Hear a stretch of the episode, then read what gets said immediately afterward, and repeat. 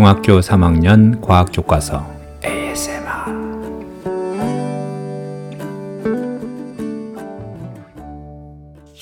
대단원 5단원 생식과 유전 생물이 자손을 낳아 종족을 유지해 가는 것을 생식이라고 하는데요. 생식은 어떤 과정을 거쳐 이루어질까요?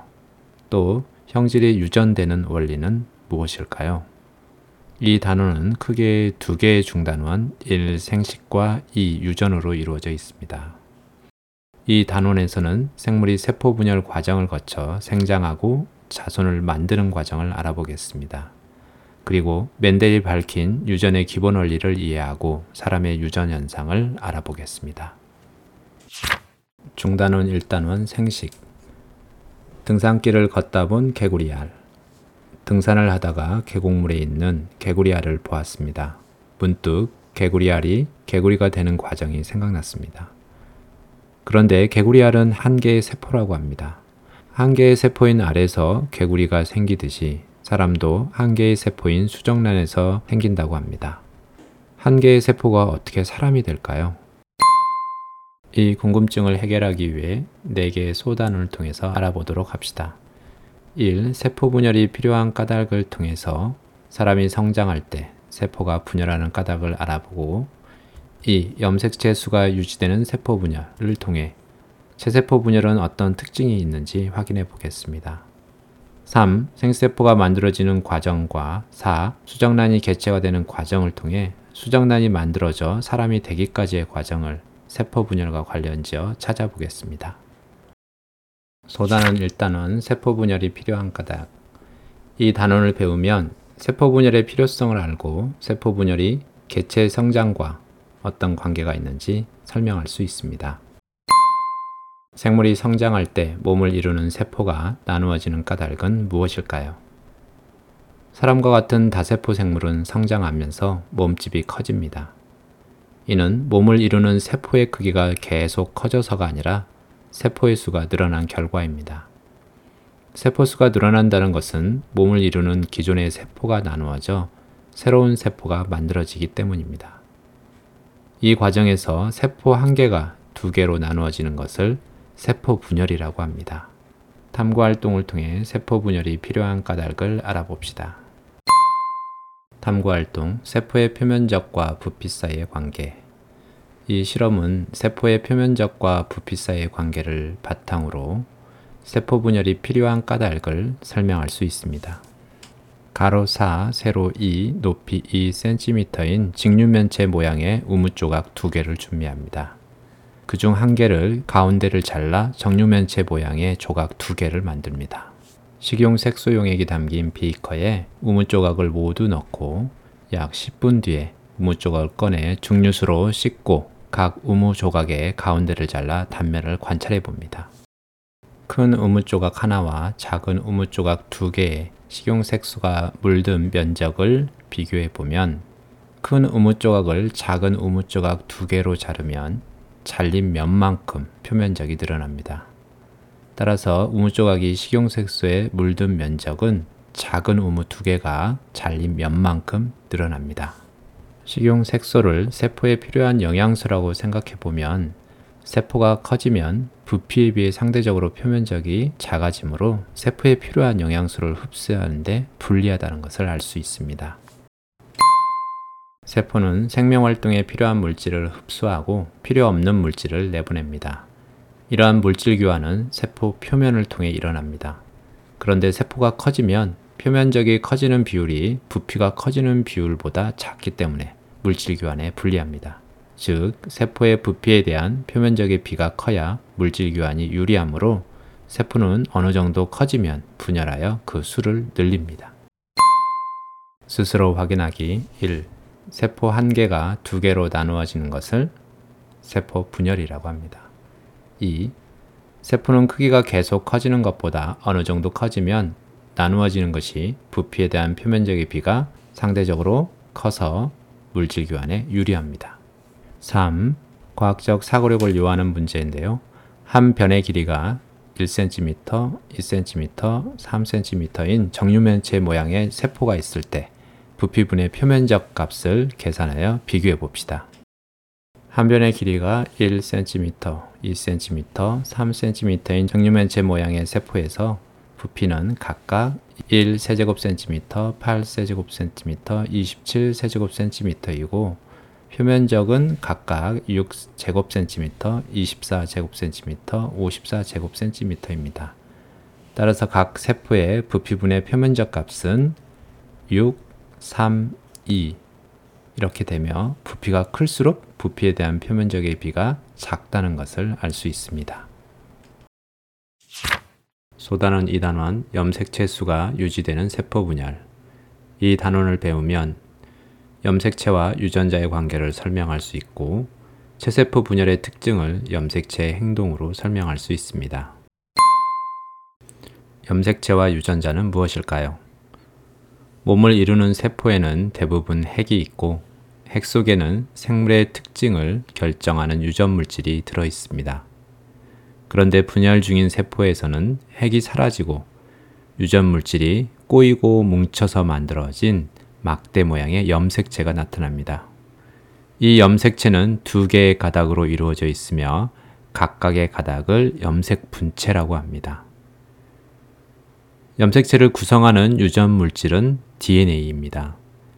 DNA에는 생물의 특징에 대한 여러 유전 정보가 담겨 있으며 각각의 유전 정보를 유전자라고 합니다.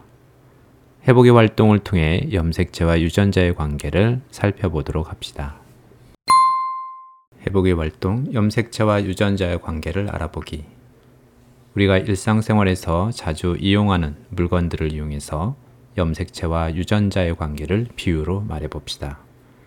교과서에서는 USB 메모리가 나오는데요.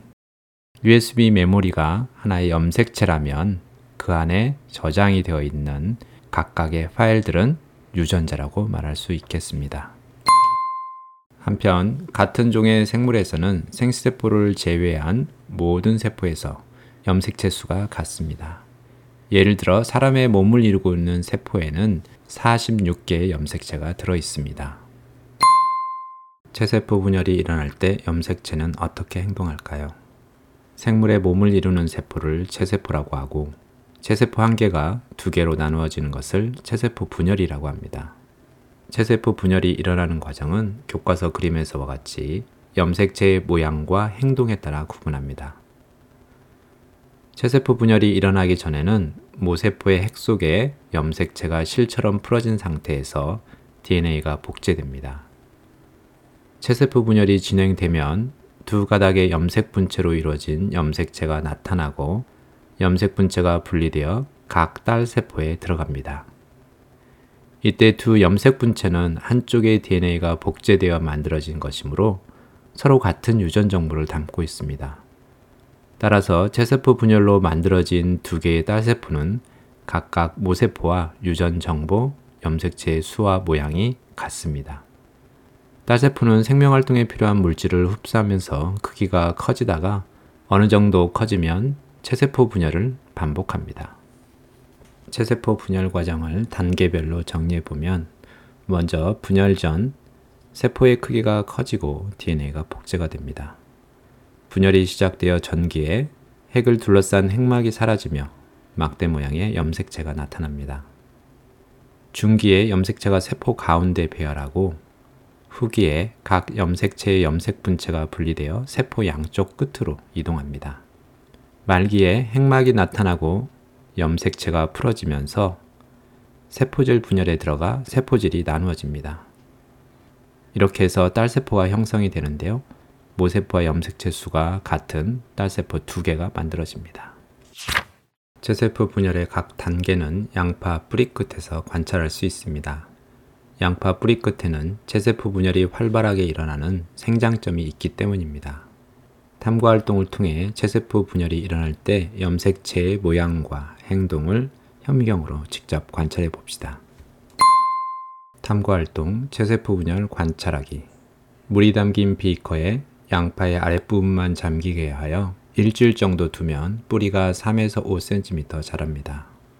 먼저 첫 번째, 뿌리 끝을 1cm 정도 잘라 에탄올과 아세트산을 3대1로 섞은 용액에 하루 정도 담가둡니다. 이를 고정이라고 합니다. 두 번째, 양파 뿌리 조각을 묽은 염산에 넣어 약 7분 동안 55도에서 60도의 온도로 물중탕을 한 다음 꺼내어 중류수로 씻습니다. 이걸 해리 과정이라고 합니다. 3. 양파 뿌리 조각의 끝부분을 약 2mm 정도 길이로 자르고 아세트산 카민 용액을 한 방울 떨어뜨립니다. 이를 염색 단계라고 합니다. 4. 양파 뿌리 끝 조각을 해부침으로 잘게 찢고 덮개 유리로 덮어 현미경 표본을 만듭니다. 이를 분리라고 합니다. 5. 연필에 달린 고무로 현미경 표변의 덮개 유리 위를 가볍게 두드립니다. 분리와 압착을 더 잘하기 위한 겁니다. 6. 현미경 표본을 거름종이로 덮고 손가락으로 지그시 눌러 여분의 아스탄 카민 용액을 제거합니다. 압착 단계입니다. 이렇게 준비된 현미경 표본을 현미경으로 관찰하고 현미경 표본을 이리저리 옮기면서 관찰해서 여러 분열 단계에 해당되는 세포들을 찾아봅니다. 양파 뿌리 끝을 관찰하면 붉은색으로 염색된 염색체의 모양과 행동에 따라 체세포 분열 단계를 구분할 수 있습니다. 양파와 같은 다세포 생물은 체세포 분열을 하여 생장합니다. 또한 몸에 상처가 났을 때에도 체세포 분열로 새로운 세포를 만들어 상처를 아물게 합니다. 스스로 확인하기 1. 분열직인 세포에서는 유전 물질이 꼬이고 뭉쳐서 막대 모양의 염색체가 나타납니다. 2. 체세포 분열 결과 만들어진 두 개의 딸세포는 각각 모세포와 염색체 수가 같습니다. 3. 과학적 사고력을 요하는 문제인데요. 세포 분열이 일어날 때 염색체가 실처럼 풀어진 상태로 분리된다면 어떤 문제가 있을지 설명해 봅시다. 세포 분열이 일어날 때 염색체가 실처럼 풀어진 상태로 분리된다면 복제된 DNA가 정확히 반으로 분리되지 않아서 딸세포의 염색체 구성이 무세포와 달라질 수 있습니다. 소단원 3단원 생세포가 만들어지는 과정 이 과정을 배우면 생세포 형성 과정의 특징을 염색체의 행동으로 설명할 수 있습니다. 생세포는 어떻게 만들어질까? 생물은 살아있는 동안 자신과 닮은 자손을 만드는데 이를 생식이라고 합니다. 동물은 몸에서 정자와 난자 같은 생세포를 만들어 생식을 합니다. 생식세포는 교과서 그림에서와 같이 세포 분열이 두 번 연속해서 일어나 만들어지며 이 과정을 생세포 분열 또는 감수 분열이라고 합니다. 세포가 분열하기 전 먼저 DNA가 복제됩니다. 첫 번째 세포 분열인 감수 1분열에서는 상동염색체가 서로 결합했다가 분리되어 두 개의 딸 세포에 각각 들어갑니다.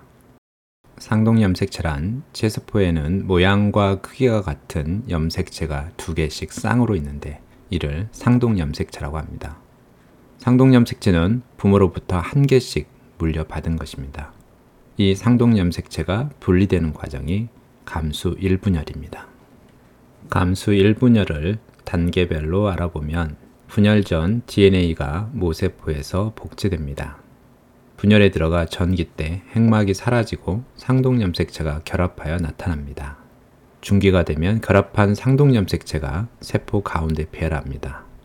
후기에 상동염색체가 분리되고 각 염색체가 세포 양쪽 끝으로 이동합니다. 말기가 되어 핵막이 나타나고 세포질이 나눠지는 세포질 분열이 일어납니다. 감수 1분열이 끝나면 염색체가 복제되지 않고 두 번째 세포 분열인 감수 2분열이 일어납니다. 감수 2분열에서는 염색 분체가 분리되어 4개의 딸세포에 각각 들어갑니다. 그 결과 염색체 수가 모세포에 비해 절반으로 줄어든 생세포가 만들어집니다. 감수 2분열을 단계별로 알아보면 이분열 전기에 각 세포에 두 개의 염색 분체로 이루어진 염색체가 있고 핵막이 사라집니다. 중기에 염색체가 세포 가운데 배열합니다. 후기에 각 염색체의 염색 분체가 분리되어 세포 양쪽 끝으로 이동합니다. 말기에 핵막이 나타나면서 세포질이 나누어지는 세포질 분열이 일어나 딸세포 4개가 만들어집니다. 딸세포는 성숙하여 정자와 난자와 같은 생세포가 됩니다. 감수 분열은 체세포 분열과 어떤 차이가 있을까요? 감수 분열은 세포 분열을 거쳐 일어나지만 체세포 분열과 다른 점이 있습니다. 교과서 해보기 활동, 감수 분열과 체세포 분열 비교하기, 두 가지 색깔의 모루끈 또는 수습관과 자석을 이용하여 염색체 모형을 만든 다음 감수 분열과 체세포 분열을 표현해 봅니다. 이를 통해 감수 분열과 체세포 분열의 차이점을 확인해 볼 수가 있는데요. 먼저 체세포 분열은 한 번의 세포 분열 과정을 통해 DNA가 복제된 염색 분체가 나눠지는 세포 분열입니다. 따라서 체세포 분열에서는 딸세포와 모세포의 염색체 수가 서로 같습니다.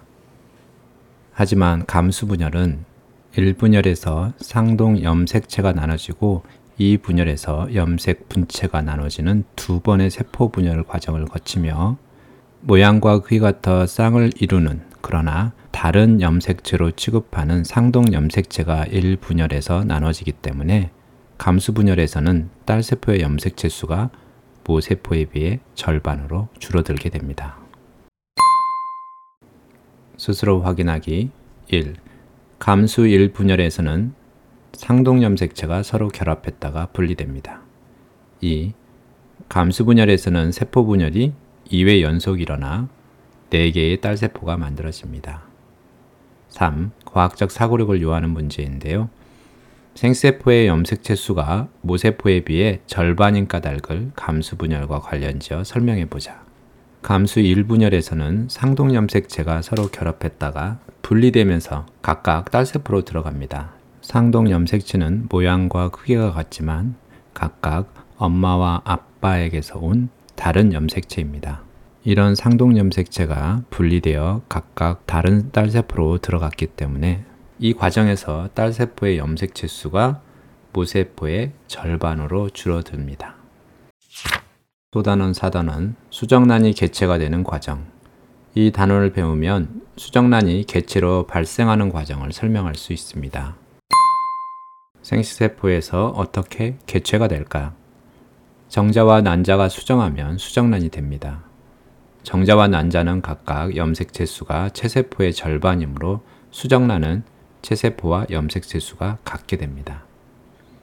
수정란은 교과서 그림에서와 같이 체세포 분열을 반복하면서 세포수를 늘리고 조직과 기관이 발달하여 개체가 됩니다. 수정란은 초기에 세포 분열을 빠르게 반복하는데 이를 나날이라고 합니다.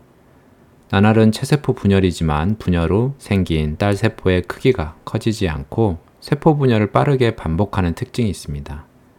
따라서 나날이 진행되면 세포의 수는 늘어나고 세포 각각의 크기는 점점 작아집니다. 수정란이 나날을 거쳐 일정한 시기가 되면 세포 분열 속도가 느려지면서 일반적인 체세포 분열이 일어납니다.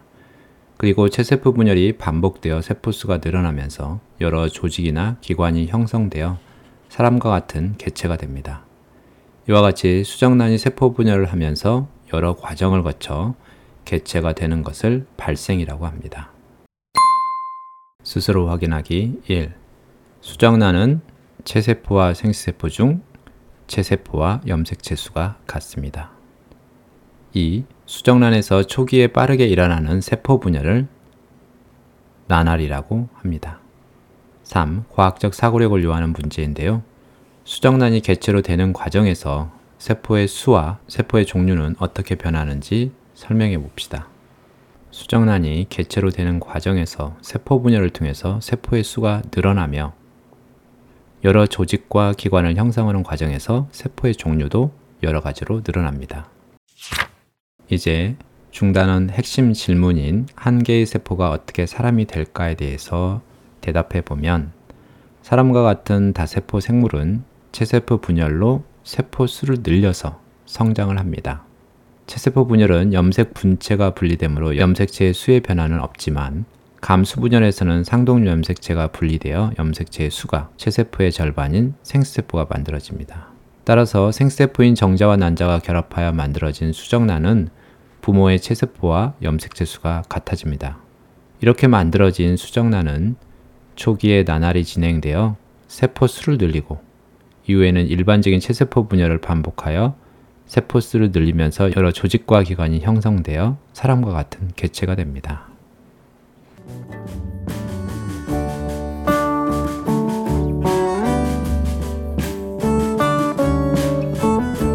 중학교 3학년 과학교과서